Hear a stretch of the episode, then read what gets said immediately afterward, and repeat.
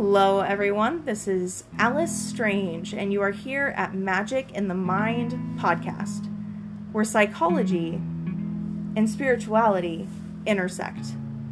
Today, I have a very special guest with me today. Can you please introduce yourself? Hello, my name's Aly, and otherwise known as Friendly Mystic online, all my handles. Awesome.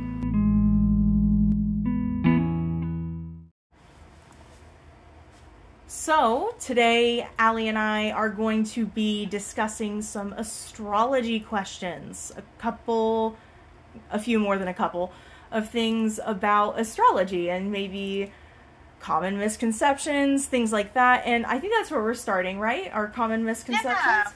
Okay. That's where I really wanted to start. I have, as an astrologer, um, I specifically do Hellenistic and ancient astrology, but I'm very familiar with a lot of branches of astrology, particularly the Western.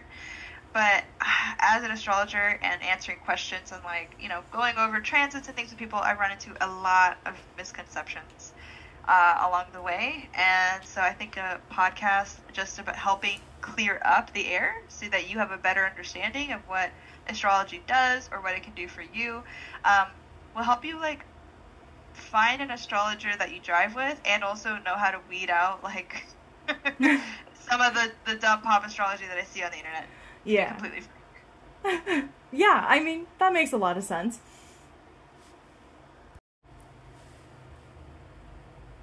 So, I guess talking misconceptions, I think one of the biggest ones, and I think you brought this up to me earlier, Alice, before we started, was like the zodiacs. Everyone's familiar with the tropical zodiac, but a lot of people, especially in the West, have questions about the sidereal zodiac. Mm-hmm. So, could you clear up like what your confusion is about like tropical versus sidereal? Like, where, where what do you, what do you know about it? Um, absolutely nothing. I I honestly, as someone who's not super into astrology, straight up, I pretty much only get astrology knowledge from like Chloe Taylor and a couple other creators. And Gotcha. you know, it's just it's never like I don't have like solid sources that I go to every time that like keeps me updated. It's just whatever is popping up on YouTube first is what I watch and Gotcha. it can be sucky information sometimes. So I really don't know much of anything. So, like, the biggest difference, and I think some people, I've, I've heard it talked about this way, uh, that sidereal is somehow the real zodiac, Mm. um, because it's in alignment with the actual constellations. So, quick definition tropical zodiac is associated with the equinoxes and the solstices. And so, it's going to be about the division of the year based on the seasons. And the sidereal zodiac is based on the actual constellations in the sky. And a lot of people think that, oh, we've been doing it wrong. Like, there's like, I cannot tell you how many times I've seen like dumb clickbait articles and stuff where we're like, we're not doing this. Like, actually, you're this, and it's like, no, no, no, no, no. In ancient times, they noticed the pre- the precession of the stars, the precession of the constellations, like way back. We all like the way that the tropical zodiac got the names is from the constellations, but they started to notice that the constellations were starting to drift from the time of year that they had like assigned those. And so there was kind of a debate back then about okay, well, do we follow the constellations or do we follow the equinoxes and the solstices? And that's kind of how we came up with two zodiacs and the tropical zodiac is the one that's really adopted in the West, and the sidereal zodiac is the one that you often see in like Vedic astrology, and I also think in like Middle Eastern, like ancient Middle Eastern astrology. I, I, I don't even think China. I don't even think China uses astrology the same way. They have their own complete different system. Right. Uh, but like, they're not, neither one is more correct than the other. They're just two different ways of reading energy. In fact, like the tropical zodiac, the symbolism of each of the signs is based on the amount of light there is during the like the solar year. So if we're gonna come to like Aries comes as the beginning of the vernal equinox, which is the beginning of spring, and that is when the the light of the sun has the it has the lo- the, the days are growing longer than nights, right? Versus Yeah, Libra, yeah. which is the autumnal equinox, and that is when the nights will be growing longer than the day. Right. And so you go through each sign, you'll see that each of the symbolism of each sign is based on the growth or the decreasing of light throughout the year. And so it's funny because that only works in the northern hemisphere because Oh. that's technically the it doesn't only work. Let me rephrase. That symbolism is from the northern hemisphere. And you can go to Australia and do astrology with the tropical zodiac the way it is. But I've also heard that you can reverse this, the zodiac and That's still insane. get great results because it's it's it's a it's a symbolic language Right. first and foremost. But that that's a big one. I don't like hearing that tropical my bread and butter is somehow lesser or incorrect. Ancients knew. Like we're not figure we're not brand like Yeah. they they noticed a long time ago. Yeah. They yeah. I think it's a good summary. Well put. Uh, so let me go down my list here. Actually, so I have, um, actually, I think to to give some context to this one, like when you think of an astrology chart, like your natal chart, like your birth chart, Mhm. what's the what's like the first thing that comes to mind for you? Like what what do you what is the what do you what do you think the chart is expressing? because my experience with zodiac charts have either been like the circle that they show you with all the I'm like mm, could never learn how to read that the- shit. the I'm confused. Um, fuck this. And then like or you like all. have like the the written out like a chart with numbers and yeah the placements. that I can I can grasp. I can get that.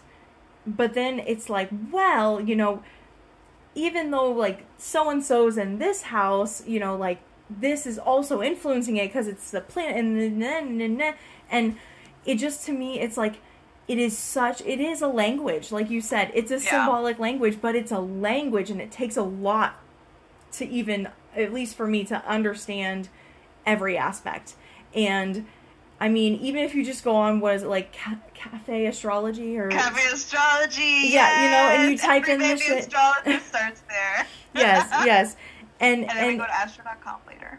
you like type in your stuff and it shows up and you read it and then it literally is just like paragraph after paragraph there's no end and you just keep reading Yeah. reading reading and Those everything big generated reports. yes yes and they're not bad they're actually like No. they're pretty good in my opinion but yeah that's all i know of astrology so when i see a birth chart if you're talking like the words and letters writ- or numbers written out in a list Well, I just mean, I guess like the way I would describe it is like if you look at a birth chart, what information do you feel like it's like trying to convey? oh okay so Yeah, I think it's a better way to describe the question. Yeah.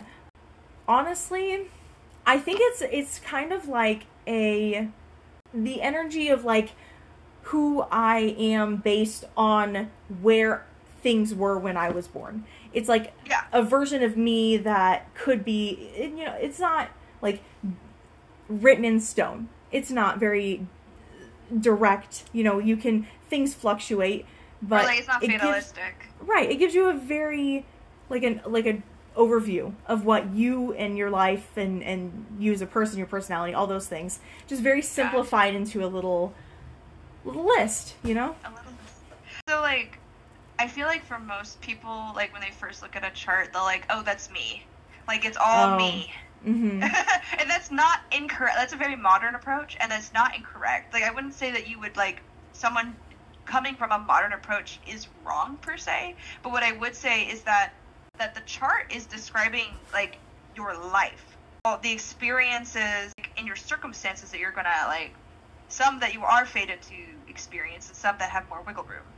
The major like wave of astrology back I think in like the 70s, like 60s, 70s era, like when it started to really make a resurgence, you're gonna see a lot of like psycho- psychological astrology, which like Mm. I'm on the Magic and the Mind podcast, so like Yeah, we big, love that.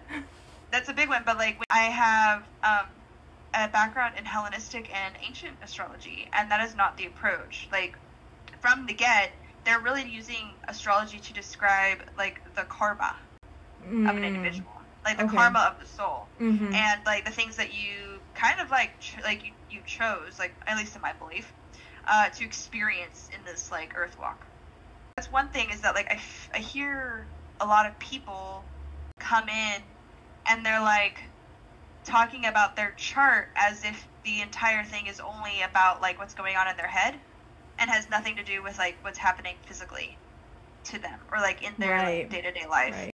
especially the one that comes up in a big way for that is the moon a lot of Mm. people will talk about the moon as just a subjective emotional experience but the moon is like the planet of your circumstances like it's Oh, the wow. planet yeah it's the planet of like your early life it's the planet of family it's the planet of like your body even like your like your it can describe your physical body as well and so i also use some psycho- like psychological approaches to the way i like read planets and like parts of the chart but i would never want to i think it would be better if people could expand their view Mhm. of like what they can actually gather from astrology because if it's just like you know all of your like brain stuff Mhm. then I don't know. I think it's a it's just nice to broaden the horizon of what people can like get, and then even like when I'm using it in that sort of like when I'm speaking of circumstances or like the the karma, it can give some background to why someone has a certain type of psychology or why somebody has a certain kind of like because like if I look at a really difficult moon placement and I'm like and it's in conflict with their say their rising sign ruler, I would say, oh, it looks like you had a really difficult time with Ma. Moon also goes to mother. So if you have a really diff- like, I will often see that in people's charts. I will like immediately pick up like it looks like you're either mothering was I can I don't know, moon in the twelfth house in Aquarius. Like I say, I feel like you had a really emotionally detached, not present mom potentially. Like that sort of thing happens, and so like just being able to describe someone's like life experience and like look at the chart and like have no knowledge of them, like in their background, like giving them back like what like hey i see this life experience in your chart there's something validating and like kind of healing about that um to feel like you're being witnessed First of all, absolutely. That is so validating and like incredibly. Second of all, what the fuck? Why has no one ever told me this? Why?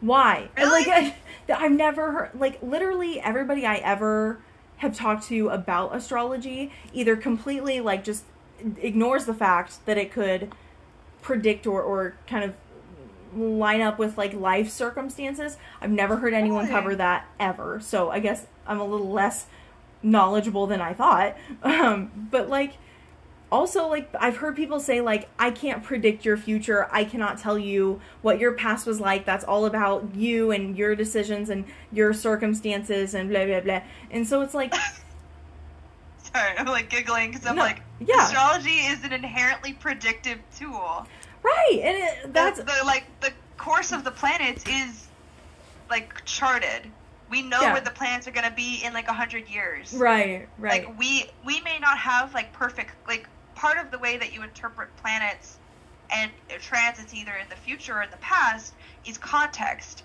so like you know what's the context of like where you're at okay let me push that five years in the future Right. i can start making predictions. Though some like like people like people are talk about how like oh astrologers if they're so good why didn't they predict the pandemic? It's like no there's someone who we have like we have records of people talking like astrologers being like hey i looked at some of the transits back like during the black plague and the spanish flu. We're in for a pandemic. I think part of it not having this like context or information for you comes from the fact that like primary motivation for a lot of people who go to get astrology because they don't have context is that they think it's a, a just a depiction of them the circle like the, the Yeah. wheel is them and so they want to see what's going on inside which is completely valid there's nothing wrong with that right. um, and then like the push of astrology to be psychological back in like the 60s and 70s Mm-hmm. uh, and like the lost we actually just rediscovered a lot of hellenistic texts within the Oh, last wow. like 40 years Okay. 40 50 years i think and so we've had a lot of old texts become translated and so old techniques that were like not being used and that we didn't have like information of back on the table um, and so i think we just shifted our focus away from that predictive nature i think it's very down to earth to talk about like Mhm. hey i see like something's going to happen with your money like i can look at someone's chart and yeah. be like you have a tough transit coming up it's happening in your second house of money and finances and it's going to touch your fourth uh, I think you should be aware of like your finances and your properties specifically. Like I, I would, I've told people this. That's that's so that makes what you do even more beautiful. Like if I can just like take a moment, you're out there like giving the real advice. Like the whole like yo, like look at what's happening. This means this. Like you it could happen and that's that's you're helping people. You're not just like Yeah. you know sitting there fooling around with like talking about personalities. And you know, now that I think about it, you do see like the your monthly prediction or the prediction of the week and people will like use astrology to like give you a small snippet of like on a TikTok or a or whatever Oh, yeah. YouTube shorts or like something like that. And it's just like that's what I've seen as far It's as like predictive stuff, but like it's so vague and like they're not looking at your astrology. They're just looking at like Oh. the the general astrology. So it's interesting. That actually goes back to like another point that I wanted to make was that like, transits are not like you can look. So I've done mundane astrology, which is specifically looking at the transits, just like what are the planets doing at the moment, and not in the context of somebody else's chart. So that's just to be like, hey, these are the energies at play right now. But that's not going to be everybody's universal experience. Transiting planets is, is talking to that birth chart. And so this is a good example. So I have a friend who has like a ton of planets in Gemini, ton of planets in Gemini, big Gemini person, and they had like a bunch of early planet Gemini, and Saturn just moved through, just moved into Pisces back in early March, mm-hmm. and they were like, I just feel so heavy, and I like I'm not my normal self, and I can't enjoy things. So I looked at their chart, and that I was like, hey looking at your chart, this is going to be a hard two years. Like, Ouch. I'm like, this Oh. is going to be kind of rough. It's going to come in waves because you have some, like, space in between. But, like, overall, it's going to be kind of difficult for you. So, like, I gave it to the real. Um, and then I, they have a planet opposite that Saturn. And they were, I was like, and it's in the first house. So they're having the Saturn transit in the seventh. And they're looking at the, I'm looking at the first house with Jupiter. And I'm like, oh, you got a Jupiter Saturn opposition squaring all of your stuff in Gemini. Cool. Both of those things are difficult. Yeah, yeah. So I was like, hey, this first part's gonna be really acute. It's gonna be kind of a tonal difficulty over the next few years, and you're gonna feel it like it bursts because it's gonna talk to each of those planets as it moves. Saturn in particular is a difficult planet, like in general, Mm. tends to bring difficulty. Now, let's say somebody has like a lot of um, Scorpio stuff, and they have a lot of like Cancer stuff, and so instead of Saturn being in a conflict driven aspect to the you know how it was in gemini it's called a square um, we're having a trine relationship and so now instead of my friend's experience of having just a bunch of difficulty and like restriction Mhm. they're like difficulty from restriction this trine which is a harmonious relationship to all the you know stuff in Right. scorpio and cancer they're going to experience that as like a restructuring that's going to support what's going on in cancer and scorpio for them and so Okay. it's going to be like maybe establishing better boundaries because saturn is a ruler of boundaries or um, getting really disciplined on something and it's supporting other parts of your life and so Mhm. instead of that planet being like just difficult it's it's actually creating benefit for that person and so right. I think it can get a little bit confusing, especially if you don't have any like background in astrology to go like, oh, well, my the TikTok astrologer said that this week was going to be amazing and I didn't get like I didn't get anything. In fact, I had a terrible time. It's like, well, you have to look at the chart with the the transit because not all transits uh, hit the same. Right. They're just Right. not going to. And I get into like even the deeper predictive te- techniques that can talk about how big a transit's going to be or how if it's just Mhm. going to be a little one. But yeah, that's just the general gist. Transits are like right above my head. Like that, my knowledge goes up to like two inches above tra- or below transits. Like everything, I got this, but like once we start talking about that, my brain's like, nope. How long Actually- did it take you to like in studying astrology? Like just out of curiosity, how long did it take you to get here? Like how long have you been Um, studying? So okay, my journey. It, I would say that the thing that really changed it for me, and this could happen to somebody in a year, is taking a class. Mm. I took a course. and you have to be. I'm a big skeptic person. Like when I hear those TikTok, when I hear TikTok astrologers or YouTube astrologers, like I can, I'm like, mm, I don't know. I look at them sideways a lot because I'm just like, you're either it's too sensational or it's too spectacle driven, Mhm. and, or it's even even I distrust like charisma and personality driven stuff because it's just like Mhm. I, I so I was like I looked for like I liked really old teachers and I found a guy that I really resonated with and Honestly, he was like that's a good idea. That's a really Yeah. good idea. and when you're first starting like it's so so for me I started looking at astrology more seriously in 2018 Okay. that was like my my like oh I got I want to look into this it's interesting I'm curious I when I was young I would look up like you know kid astrology websites Mhm. when I was in like elementary school like trying to see if my crush and I were a good match and so like um I I started uh, in 2018 but I was looking at I was looking at some books and I was like taking in everything and it's very overwhelming and it so much of it especially with like you know peace was very piecemeal and so much of it was uh modern astrology and like i Mm. felt like i was just memorizing i was just memorizing keyword lists yeah. and that like doesn't that doesn't sink in with me i'm like okay but why is the moon associated with mom why is the why is mars associated with war and blood and sharp things like why is venus the goddess of love why like why why does she like okay and then how come and this is back when I was using modern rulerships um, in ancient astrology. They didn't know the outer planets, and so each Right. planet except for the sun and the moon had two signs that they ruled over. Um, and so like I was like, but why does Pluto rule Scorpio and why does Uranus rule Aquarius? Um, and like I'm like, but where is the logic? Where is the, like I'm like I can't imagine that people would create or like I would say download. I can't imagine that there's not some sort of theory or philosophy and structure behind this because it's Right. just too intricate. And there's enough of it there where you start to get into it and you're like, there's some like there's something back here but I can't see it and I feel like so many astrologers they just don't interact. And so Right. when I started to research into Hellenistic astrology and like actually I started using whole sign houses and I took this course, like he broke down everything.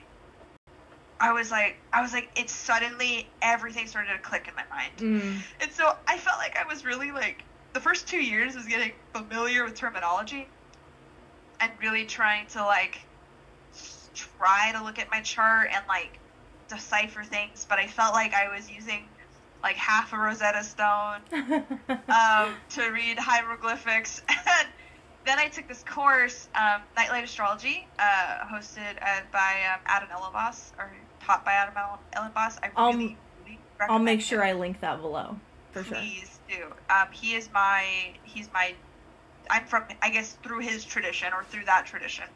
Um, and I just really, like, I would say within the six months that I took that class, with some of the background knowledge I already had, everything just snapped into place. And then awesome. ever since then, I've been practicing reading charts, looking Mhm. at transits. Um, I write a full moon and new moon article, which is kind of like it's a little more sym- symbolic in the uh, energies and like more. Um, I don't know. It's kind of it's a little poetic in poetry, not poetry, but like No, I know feel what you like I mean. use some I use poetic language a lot because I feel like that's a real like that's how I like to express. That's my I vibe. Where can I find this? You have a It's on my website, Friendly Mystic. Okay, because com. I- yes. Okay. It'll be in the link, right? It'll in be the all the links, all the things. Yep. all the things. I would say that the the just the six months I took of that course um, was the most pivotal. But I had been I've been studying since 2018. So long answer short. Yeah, yeah, yeah. That's awesome though. Like the fact that you find the right teacher, the right style, the right things that click with you, and it just happens. And I love it when things like that work out like that way. Um. To me, it's also kind of felt like a remembering, like. Ah. Uh-huh. Because it's just like that's why I wonder if that's why for me, like if we're gonna go into past life stuff, I felt like for me, like that's why I didn't like the modern astrology stuff so much because it didn't make sense. Yeah. Yeah. And like just to go through with my brain, like I I've always been the person that when you teach me the theory, I've got it.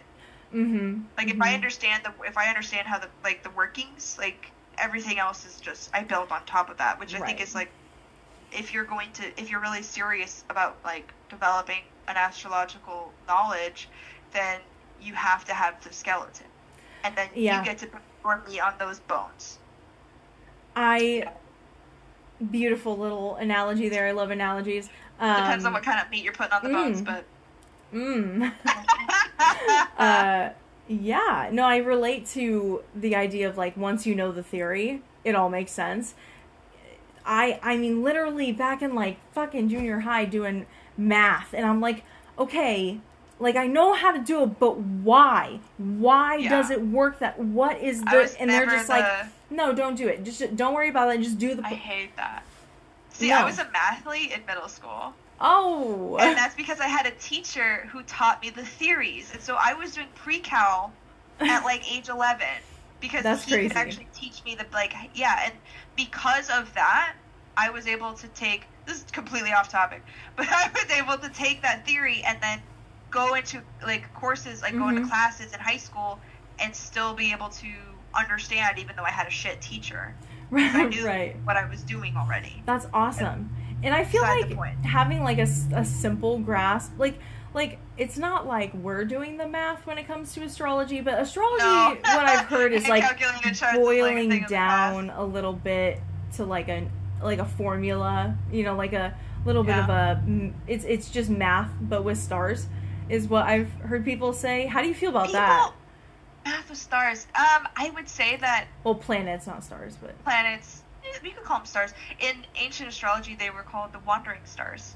oh, I've heard Because- that actually. Yeah. Um, I really love them as stars. I also call, I'll, it's funny, I'll call them the wandering stars, but then I'll also call uh, the sun and the moon planets. Yeah. I think that's actually where the word planet comes from, is the root is wandering star, but I'm not sure. Oh, mm. Um, you'll someone have to fact check me on that. But um, math is astrology is math. So if you're hand calculating charts, sure. But like there is the the how do I describe this? Because like I guess if we're talking about like how do I calculate like how do I know uh when in uh when like planets are aspecting each other and like what that aspect is. Um I don't use the lines on the chart because I find them confusing. I find them distracting. What I do is I look for sign relationships instead. And so Okay. I guess to break down aspects like uh I think some of us are so, to I guess maybe to give some people some vocabulary so that we, we all know what we're talking about. Um, an aspect is just when two planets are a certain degree like away from each other on a 360 degree circle, which is like, you know, gotcha. the chart. Completely opposite one another, so 180 degree split, that's an opposition. 120 degrees opposite or like Mhm. separated on either side is considered a trine, which so if you took 120 degrees on each point of the circle, you'd get a triangle. So that's where it comes from, trine. Square, 90 degrees apart, Mm-hmm. Put 90 degrees on those, you'll make a, you know, Yeah, you'll yeah. make a square. And then uh, 60 degrees apart is a sextile, which makes a hexagon. You have, in like two seconds, just answered so many questions I had. I never knew what any it's of based that on shit the meant. platonic solid. It's based on the platonic shapes, like solids. Okay, gotcha. Yeah. Gotcha. So like, there's some modern aspects that I don't use because I'm like, there's a Mhm. there's there's a meaning behind planets that are not in a they call it Ptolemaic aspect. hmm platonic Ptolemaic. Um, like there's reason there, there's interpretations you gather from those planets being not in those kind of aspects. Specifically, you would call that um, in aversion. When those planets are Mm. in aversion to one another, it means they, they don't see each other. Okay. And so there's an interpretation you can have from planets being in aversion. So which is why I don't use um, what I forget the names of those other aspects. I don't want to poo-poo on modern astrologers at all. I just want to put that out there because like I talk about, it, I'm like I don't use those. I don't use that. Um, I really appreciate what modern astrology has done because it's kept the art alive. And Uh-huh. I've had my first astrology reading was with a modern astrologer who did transpersonal astrology reading, Dane Rudhyar, which is a really like magnificent and very famous psycholo- psychological astrologer. Um, uh, I just don't use his techniques because they just don't resonate with me. And so there's nothing inherently wrong about using different techniques. People obviously have success with them. People go back to those like astrologers who use those te- techniques and they have great accuracy.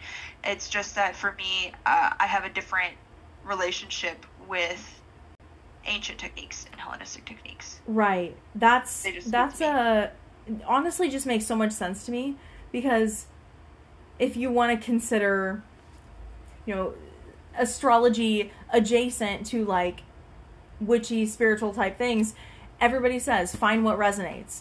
Take what Exactly, yeah. resonates and leave the rest. So like you've got to find what kind of uh I guess what kind of astrology fits you or like what kind of like style of um person who who interprets in their own way like you do like just kind of like if you click if you vibe like then that is probably going to be the best you know the best version of astrology for you and and as much as it sucks to be like well you just have to kind of try it out and find out like you kind of It's do completely. It is completely that.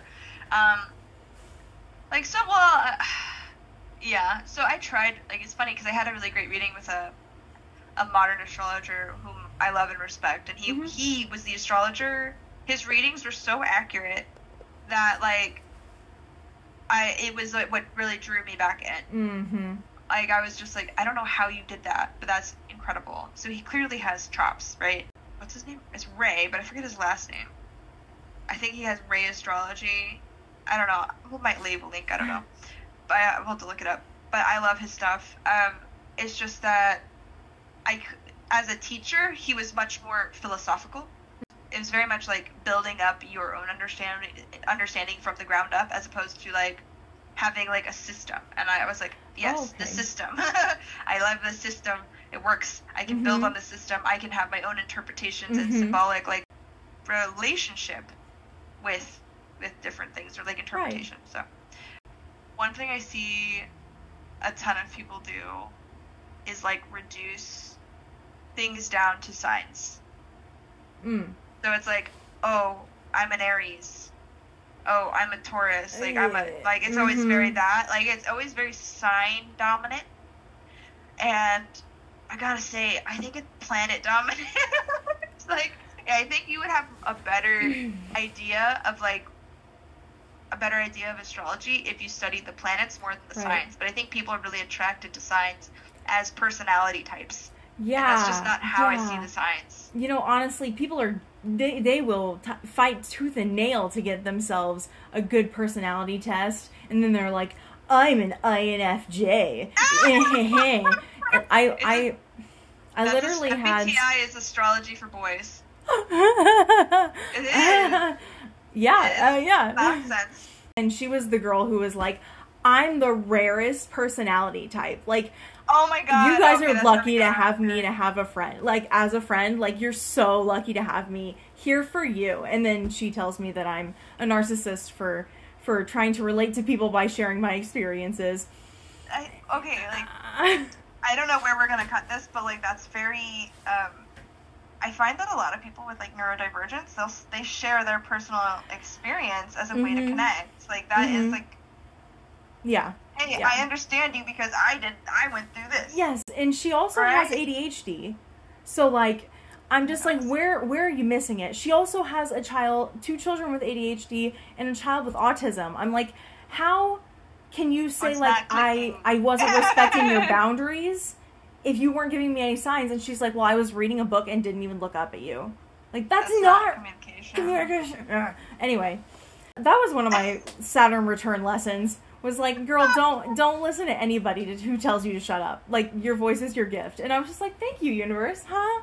And Oh and then God, I started a podcast. So the signs as uh, like personality types is one of those things that I, like I see Yeah. a lot on pop astrology, and yes, I love them. Like, Mhm. don't get me wrong. I love I love seeing like silly shit about like Oh, yeah. you know buy something my big three or something or like uh, things like that. But like I think it's really important. I think it goes back to the astrology as psychology thing and the chart as a like psychological profile. It goes Yeah. back to like the signs as personality types is a way to understand the signs, but I find it to be reductive as well. right. Um, because like I think to understand them less as personality types and therefore having like just human expression, Mm-hmm. To think of them as archetypes and the different ways those archetypes express themselves. I think I, I hit on something. You seem very excited. just the, the, just the whole dis- okay so like i just did a deep dive on carl jung and like his ideas of archetypes he was an astrologer. he was he was he Yeah. was, this guy He was if you've not read like any kind of like biography by him don't bother go to wikipedia it is the craziest know what yeah. I've My- seen, I have an I love episode. Carl. I I have an episode coming out that is supposed to be like about his theories and like about like what he did, but it's honestly just about how fucking crazy his life was and all the weird He shit he did. Like he was getting Yeah. visions and shit. Like Yeah. yeah, and he, he was like deeply scientific, and Yeah. he was he had such a hard. He struggled with the fact that he Mhm. was getting like visions and like doing astrology. He didn't Yeah. tell people. No. And he published. I believe he didn't publish this. I think it was published after his death, like the Red Book. yes, yes. I want to read that. That's a big one, but I think Yeah. it was really expensive, hard It to get. is. It is. I've heard that But, you can get like the black book, the different because there's the what I read was the red book is made up of like a jillion of the black books. There, it's just, but he called it one book, and that's why he like made it th- into the red book because it was like Got a it. bunch of little black journals that he called the black book, and he wanted it all in one. Got So you could like try to like piece that together, but that sounds way too complicated. I either way, I would still like to read a snippet even. Right, right. But yeah, so like The guy was, science in, is, yeah.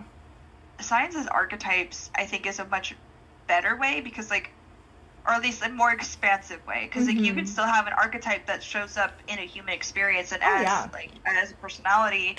But like, if we're gonna talk about, I like to talk about Aries because I'm Aries rising, and Aries is always first. So, Mhm, mhm. but like thinking of like what does the beginning of spring feel like? You're just out of winter. Like things are suddenly Mm. bursting through the like bursting through the dirt.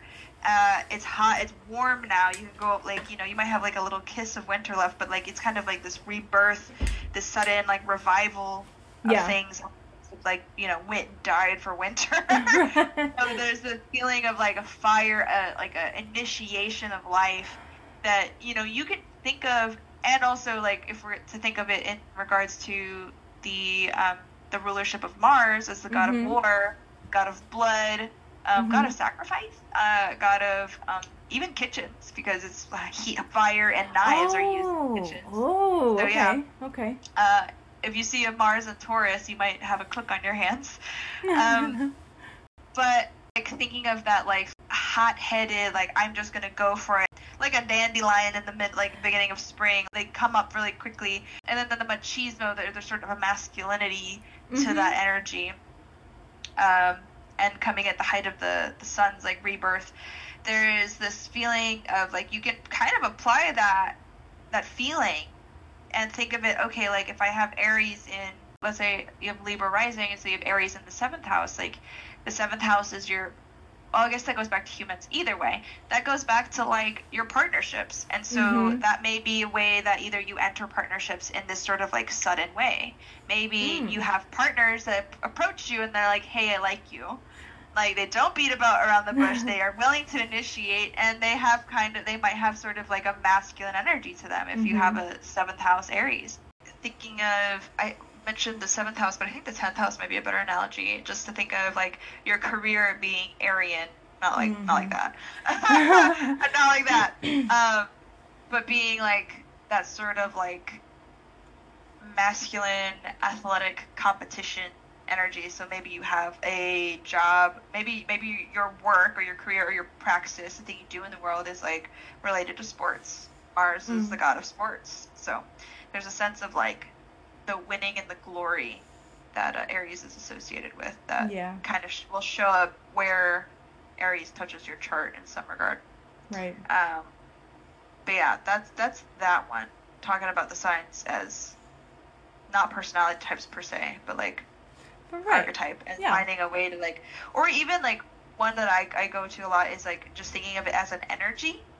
Yeah. Everything has energy. Everything. though, yeah. I think s- it's a little loosey goosey, but I think if you kind of get into like the feeling of it, it makes it easier to sort of apply it more broadly than just thinking of it as a personality. Yeah, I've looked into that a little bit, like it as an energy, like as just a kind of like this is the influence that comes with this type of thing, and very, like you said, loosey goosey. I I love that. I love being able to like twist it and like, oh, so like it could mean this for someone else, but for me it looks more like this, and and Yeah. kind of being able to like build your own. You said that earlier, but like build your own kind of symbolism that comes with it. Um, that's definitely that's the vibe. Yeah. Uh, one thing that it, it is funny though, because like sometimes the astrology is extremely literal, and so we've had recently Uranus and Taurus, which is the symbol Yeah. of the cow, Mhm. um, and I believe there was like either a moon, it was a conjunct the moon or um, square the moon. I forget what this aspect was exactly. I believe it was like a full moon, something like that. But there was Mhm. like this accident on the highway of a truck, 18 wheeler, carrying a bunch of milk, Oh, which is like very Taurian. that is The very food, very it's yeah. literally cow milk. It's a it's, it's an accident, sudden, extreme explosion of milk all over a highway. so uh, I think also yeah, it, just being able to apply it more broadly helps you kind of Mhm. look at the li- look at what not just like thinking of your brain as like the the per- like all of these like like planets in your your Uh head huh. Having action, but also like getting to look in the world and see the Yeah. stars reflected back, like yes. literally the the voices of gods. At least in my practice, like Right, they're right. they're considered the gods or the planet of gods. Yeah, yeah. That's that's really cool. I love everything you've said. Um, I'm gonna have to be all over your new moon and full moon stuff on your website because I'm always like, I don't know what like this moon even means. Like, what is it? What is it important? Like, why? What are we doing here? Why here? is it important? Yeah, Well, and- actually, we have um, we have an eclipse coming up at the end of the month. Is it the end of the month? It's like the Yes, second it's to coming up. last week or something. I yeah. think. Oh, sh- We have two, like you know, like It's one and then two. The yeah. it's in May. It's, no, it's not the Oh, end of the they're in month, it's- May. Okay. Yeah, it's at the beginning of May. Sorry. Close enough. Yeah. Uh, it's, that one's going to be a uh, Aries e- solar eclipse. No. Yes. No. Oh my gosh. I'm an astrologer. I should know this. Let me double check. I'm pretty sure it's a solar eclipse, which would mean it is at the end of the month. Yes. It's March 20. Nope. April 19th. Yeah. Okay. It screws me up because it's technically a blue moon. oh, right. I didn't even think that, about that. Um, oh, I don't know if it's technically a blue moon. Um, because a blue moon is when you have a two either two new moons or two full moons in the same month. Right. But this is this is two new moons in the same sign, which is unusual. That only that happens rarely. Yeah. We had it happen in Aquarius last year. It was either last year or the year before. But um, this one is really close to the nodes of the moon, and so there will be an eclipse coming Oh. up on the 19th, which is nice. only a little way. I don't know when this is coming out, so hope, hopefully We're gonna push it a little, little forward so we can make sure that this. Yeah. Yeah. Um. So my next one will be about that. My next write up is going to be about that eclipse, um, which I don't have time to get to eclipses right now because That's just fine. a pretty- that's a pretty big topic. Um. Uh. I also want to talk. I mean, talking about transits, transits in general. When I say that there's a retrograde coming up, what do you feel? My instant thought is, oh no, what planet is it? You know, because like, you know, like I've had some good experiences with like some retrogrades. Um, if I'm remembering correctly, it was like the last three or four months of my Saturn return, and Saturn was in retrograde along with like a Yeah. billion other planets. But like, There was a bunch of planets in Yes, retrograde yes, you know what I'm talking about. Lots So- of outer planets. I had kind of just picked up on like, oh well, Saturn, and like it's getting to be a big part of my life. This this stuff with Saturn, and like increasing, you know, getting a little more and more. And with the retrograde, I was able to kind of like step back and like look through the lessons I had learned and like see myself doing all the things that I was supposed to be doing, doing them correctly as it's like in retrograde. And it's like, just kidding, goes forward and I'm a wreck again. But you know, it's just, it was, it was a good, like, that's like a good experience I've had. So I, I always want to know like what planet is it, and then I go directly to my chart and I'm like, where's this touching? What does this have to do with? You know, but Yeah. yeah, Like the thing I run into a lot is that like when people hear that a planet is going to go retrograde, it's usually met with anxiety. yeah, Yeah. or some kind of like, oh, I gotta like, oh, I can't do X, I can't do Y. hmm Um, and so like, there's this feeling of like transits being very fatalistic. Uh, right, And I'm just here to say that like Mercury goes retrograde like half the time. Guess it's not that it's not that bad. It really No. isn't. Um, it, it's it's not even. I think people think retrograde. They think things going wrong, and I think that's really not a helpful or even healthy way to look at the planet. Mhm. Uh, especially since like I think that the planets are just reflecting our experience, and the experiences that we're given are there to enhance our lives or enha- learn something or to gain. We, we it's not always about like not. It's not always about avoiding painful experiences or avoiding like stressful experiences because sometimes you need to experience that absolutely.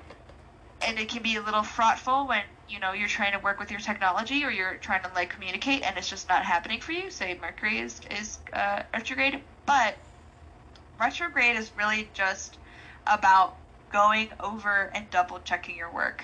Yeah, like that is yeah. the biggest to me that's the the biggest thing that comes up with retrogrades. And so sometimes when people talk about mercury retrogrades they have this like a, sometimes i see i see astrologers out here in the streets doing the absolute most like talking about retrogrades and i'm just like chill out Yeah, yeah. like sometimes sometimes the retrograde is hard but there are transits that happen on a regular basis that are probably harder yeah, than yeah, like your your run of the mill Mercury retrograde. Now, that's not to say that they're not frustrating, because hmm a retrograde is basically okay. I'm moving forward on this thing, and I think it's going well. Okay, oops, I forgot something. I have to go all the way back. yeah, Okay, I gotta go back forward and redo my work, which sometimes you need to double check and triple check things to make them the way they need to be, and sometimes Right. a retrograde is just kind of like a realignment and a reassessment that Mhm. like course corrects you into like a better direction. And so I think if we get over if we just are aware that a retrograde is coming and we go, okay, well, I better let's say with Mercury, um, god of communication, written contracts and agreements, Mhm. Uh, short term short travel and um, technology. writing. Technology yeah. Uh, thank you. I go okay these topics or these these significations are gonna have difficulty. Like I, I will expect things to not exactly go my way. But if I trust the process and I don't get overly frustrated with things not like necessarily panning out the way I want them to then I may have a better outcome in the end. Yeah, you're just prepared for that to happen, it's a lot easier. Yeah, it's and- like if you just let go and let God, it becomes a lot easier, and it's not nearly as scary. that exactly what you said. Let go. Just totally, you know, prepare yourself. Let your mind get used to the idea, and then just be like, okay, well, whatever happens, happens, and just Yeah. let it go. Just accept that you have to let it go, and Yeah. and that sounds like really simple until you like fucking do it, and it's not simple at all. But like it, with practice, my friends, you will learn. Well, also, also the thing about like looking at transits in general is that when you look at like how long, okay, let's say you have you have a moon placement, it's getting a hard aspect from like Mars. Mm. That's pretty uncomfortable. That's pretty agitating. Um, it can probably put you in some emotional like hypersensitivity and like fighting or conflict Mhm. Potentially. And you if you know how long that Mars is going to be there, you have a time frame for that conflict. Mhm. And so now you're not like you know, you can go to the Buddhist angle and be like everything is temporary and this too shall pass. Mhm. And but like with astrology, you get a you can get a, like a pretty accurate time frame. Like, hey, you're gonna be feeling this for like I think I talked about, about my Gemini friend. Like, you're gonna be feeling this for like two years, Yeah, yeah. right? It's gonna be tonal, but like you're probably gonna go through a couple of conflicts related to this. Mhm, over the next two mhm. years, and like just having like a knowing when it the tunnel like the light at the end of the tunnel is. Yeah, yeah. Like that that alleviates a lot of psychic pressure for some yeah, people. yeah. And so I often will like have people come to me in my practice and just be like, I feel like shit. My life is shit. Why is it shit? And Yeah, like, yeah. Or like everything fell apart this time, and I'm like, yeah, I can see why. And then here's a time frame of when things should ease up for you. Uh, and that just like even just that knowledge, knowing like it lets you like go of the needs of like I have to fix Yeah, it, like yeah. I have to change this, I have to like shape it, I have to like you know just go oh. I'm gonna feel like I'm gonna have this conflict. There's not really any avoiding this, and then you could take the medicine of those planets and then like work with it to actually Mhm. like move through it easier. Yeah, so, like, yeah. that just there's just so much there's so much wisdom in. I love looking at transits just for that reason. Um, though I think people will get that sort of like, oh, I know this is coming up, so I have to do it like this, or I have Right, to. right. So, uh, it's just having a different relationship with what you're seeing going on in the stars. But the only thing I do, like, I will mention this as an astrologer because I would be remiss if I didn't. Um, the only thing I really don't recommend to do during a retrograde is to start something new. Mm. The whole sim- symbolism of a retrograde is Mhm. a reordering. It's a revising. It's a looking back. It's um, rethinking, especially if you're thinking about Mercury. Um, it's about. It's not about trying to make something new happen. It's about Right. going back of what's already happened and then, like, assessing what's there and then either, you know, editing, pulling things Right. apart. It's kind of like it's like don't start don't start a new draft yet. It's time to edit the one you already have. Gotcha. That's a good way to That's put it. kind of the that's kind of the best way I could put it specifically for Mercury. Now with the outer planet retrogrades, don't worry too much if you see Pluto retrograde. Don't worry too much if you're seeing like um, Neptune retrograde. Don't worry too much if you're seeing Uranus retrograde. You're gonna hear, feel those planets a lot more when they're aspecting something Mm. than like feeling the retrograde itself. Um, it's the it's the closer planets. Not to say that they don't have any signification when they're retrograde. It's Right. just that they're. I don't. I don't really. I don't really see them having that same impact as say like on a day to day, as like your Mercury retrograde or your Venus retrograde or even your Mars retrograde hmm all the way up to I would say Saturn is the last one I would look at for retrogrades, um, like in a bigger way. Right. And even so, like I wouldn't even be too concerned about it, uh, unless unless it's touching something in your chart specifically. right. Right. Because again, transits are personal. Yeah. Yeah. Lisa did ask about moon placements in the chart, Mm. um, and then like how to read them. And I don't know if I'm able to fully answer that because it's such a large. The moon is such a large topic. The planets Mhm. themselves are such large topics that it's kind of difficult.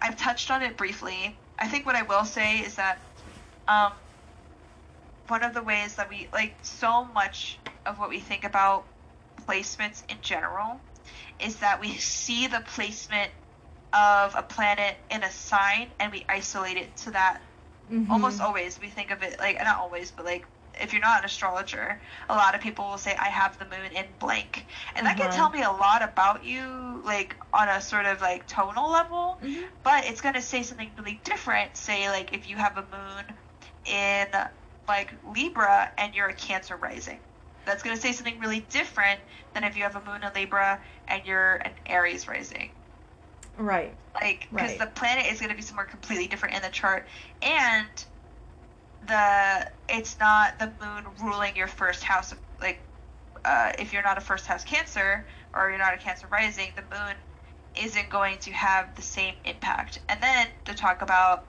like what time of day are you born Right. if you're born during the night the moon is going to have a much stronger impact on your chart than say if you're born during the day as a night baby like i really and i'm born with the a full moon on well shortly after an eclipse oh. So I have a pretty, and I was born at night, so I have a Oh, fairly prominent moon in my chart. Um, and so I, like, when I read things, like especially like early on, when you read things about your sun sign, you're like, oh, Gemini's are so chatty and they're Yeah, two-faced yeah. and they're ba-da-da, ba-da-da, ba-da-da, you know, the dumb shit they say about Gemini's. Yeah. Um. Um, I, I just, whenever I read those, I'm like, what Gemini hurt you? right. Well, who who was it that really you. smashed your heart? Just call him Uh, out by the name. Like just you. yeah, we don't have to blame it on the sun. Okay, we don't have to blame it on Gemini. Gemini gets a bad rap. Scorpio gets a bad rap, and I feel Yeah, I they feel for them. do. They Those do. those two in particular. Reading like sun sign descriptions, like you're not like if you're born during the night with a big full moon in the Uh-huh. sky, you're probably not gonna feel that the presence of that sun nearly as much as you're gonna feel your moon. Yeah. And what I hear from a lot of people is that um, with your sun sign, you know, when you say I am a blank, which we already talked about, but if you say like Yeah. I'm a I'm a Virgo, well, that's my sun sign, but there's so much more to the story. And oh, absolutely. it doesn't even to me it doesn't even feel like the sun sign is that big like there are definitely things from the virgo esque vibe that kind of i find in myself but What's there's a lot rising sign again? uh sagittarius and i relate so hard Yeah. and i just feel like, like, that, that's your rising sign is going to be more like applicable to you as a personality than any other. that's placement. exactly what i was getting at like there are little Oh. things from sun and moon that like I do see in myself, but the the rising sign, nobody talks about how important that is. Nobody talks about like like in ancient times that was like well i think medieval specifically but like when people talked about your sign it was implied that it was your rising sign mhm. Not your sun sign and there is like i don't know what the sun dominance thing came from or where that that Mm. is, but i think it kind of is like i don't know it's almost in alignment with like that sort of like worship of masculinity so the sun Uh, being the primary masculine yeah. Um, and also representative of dads in the chart. so sometimes I see sons. It's funny because like sometimes I look at charts with the sun and the moon, and I'm like, oh, your parents had like a pretty friendly relationship, or like, oh, your parents really did not get on. Like based on what the sun and the moon are doing to each other, um, which is funny. But like. I, I think that when we think of the sun, it's really good to think of the sun more like the plot line of your life. It's not like it's the screenplay. It's like what kind of genre, or not, not even genre. But it, it's more like what kind of like plot do you want? Um, like what's your story? Can And you give a couple examples of that? Like just in Yes. general. Like Yeah, absolutely. I love that. Um, so like, I'll I'll use it in the full context. So like the Okay. rising sign is like you. The rising sign is like Okay. very much your personality. When and then the rising sign ruling planet um, is going to be kind of like where you act. So where you're seen. Okay. Um, so like let's say you have I'll, I'll use my chart as an example. If you're an Aries rising and you have Mars and Leo, which puts it in the fifth house, Mm. uh, a lot of your action and like expression is going to be through the creative, pleasure-seeking stuff. And the Sun, let's talk about the Sun as a plot line.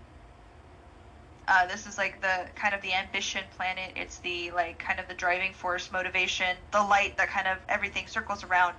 Which is why I can see why people would like go from that. But like archetypically, it's a lot harder to see your personality. I think in the Right. Sun sign, unless you're like a Leo rising or you have Sun in the first right, house right.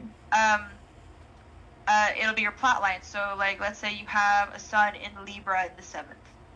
That is going to be like your main plot line in life is probably a love story.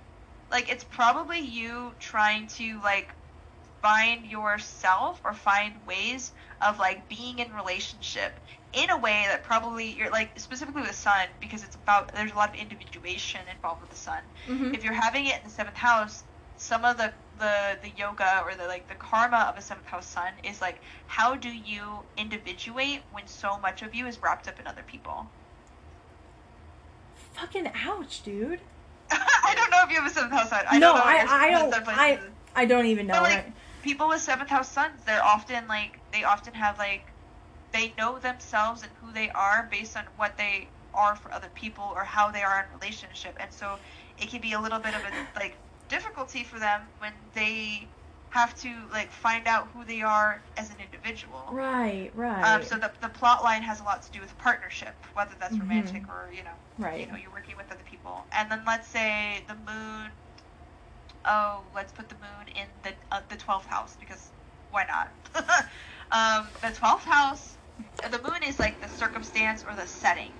The so if setting. you're- okay, The setting of the yeah. So there's lots of like play analogy I use when I describe um, it makes a lot of and like charts. It makes Mhm. it it makes it it's like one of the few formulas I use. Um, I try not to use too many formulas, uh, mostly because I think you kind of lose some of that like nuance when you're Yeah. just like A plus B equals C. Absolutely. Which is why when you asked about the math, I was like, I don't know how to describe that. The best way I can do it is through geometry. but like, Yeah, it's, yeah. it's- so let's say the, the moon is in the twelfth house, but you have a first house or seventh house sun.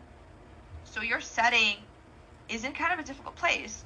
So the twelfth house um, was symbolized or like represented places such as hospitals, Mhm. um, asylums, okay. um, uh, fugitives or ref like people who are need to be hidden or Right. are like out of place.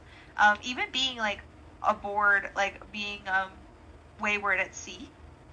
So there's this feeling of lostness, a loss Yeah. of control and agency. So perhaps for you, if you have that seventh house sun, you know, it's the plot line is partnerships and like relationships, but you're in the 12th, your moon's in the 12th house, you're doing that in a hospital. Maybe, and not necessarily you are in right. like firmer, like you're not in, like necessarily in the hospital bed, but perhaps you work in a hospital right. Right. You know and so you can there's different ways of thinking of um, the sun and the moon. They have they, they have multiple functions. And so what the relationship between the sun and the moon as like plot and setting can really help like flesh out the luminaries really flesh out like someone's like broad strokes. And then you throw the, the first house in there and you kind of get like okay so they're doing this and they are have this kind of personality or this kind of approach. Gotcha. and so that's just one way of looking at them. That's But uh, awesome. yeah, hopefully that helps Nisa with her question about moon placements. Um, that's one way of looking at it. People also talk Right. about it as relationship, as like emotions, uh, subconscious impressions, um, the circumstances of early life, which is again setting. This goes back to the setting again, and then like mothering, like the kind Mhm. of mothering you received, your relationship with your mother, um, or your mother in general, and then yeah. So those are kind of like basic broad strokes, Yeah. and then you can kind of get to the archetypes of the signs and go, okay, I have this moon here. Uh, let's say I have the moon in I don't know Taurus, Mm-hmm. and so like like I have a steady, very like I have a steady, uh, sort of like solid ground, very like physically oriented, like have all of my like security. There's something Mhm, very mhm. like the secure stableness of the the bull. Um, very interested in like physical comforts and um, like I would always trust the Taurus with like the food choices. trust the Taurus with the food choices. Trust the Taurus to like pick out the nicest, softest blanket. Um, yeah. Like they just have this sense. Like Taurus, Taurus energy really has this way of like being in touch with the physical world in a way that's about comfort and like desire and like Right. stability. So Right. like when you put the moon in that sort of place, probably had a really solid Mhm. like comfortable. Usually, you'll have a solid, comfortable life, um, unless you're having some really difficult planets or transits that come after. Right. So, like, not every moon Taur- Taurus moon person is going to have this, but like, Yeah. that's just one way. I really hope that helps dispel some misconceptions people might have, or just confusions or like questions people might have about astrology.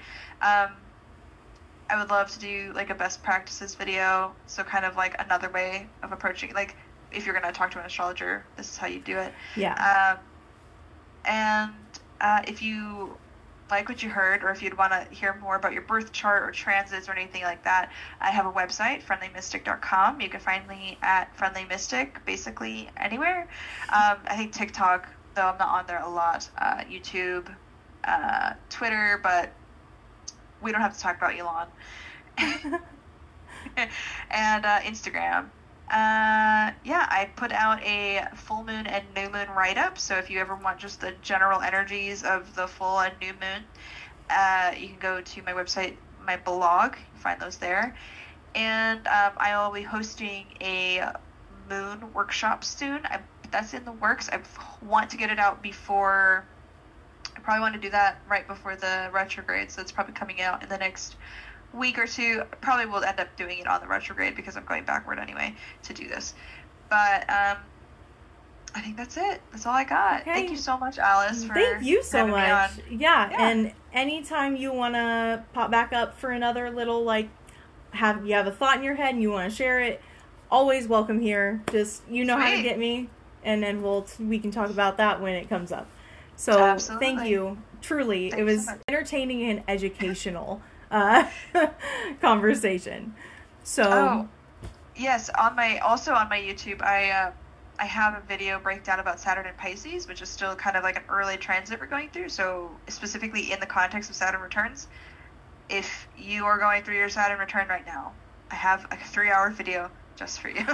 three hours? Oh my god! Yeah, it took me three hours to do a full, I'm, like a full overview of this. I'm a little jealous that I missed out on that. oh, it's recorded. You could come. You well, I, I, my Saturn return was before yours. It's already over. That's it's true. it's a thing. Yeah. It's in the past. Yeah, but I will definitely link directly to that video. Um, and and Thank we'll you. get as many people out there as we can. And awesome. Yeah. Have a wonderful day. Thanks so much. Thank you. You too.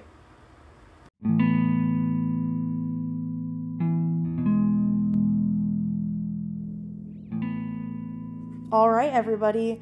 Thank you for joining me for this podcast episode. Um, Aly was wonderful. She's great. Um, just a sweet and wonderful and very um, knowledgeable in the area of astrology. So, again, thank you all. I hope that you are all well. I hope that you can be kind. And I hope your curiosity for this world never fades. Bye.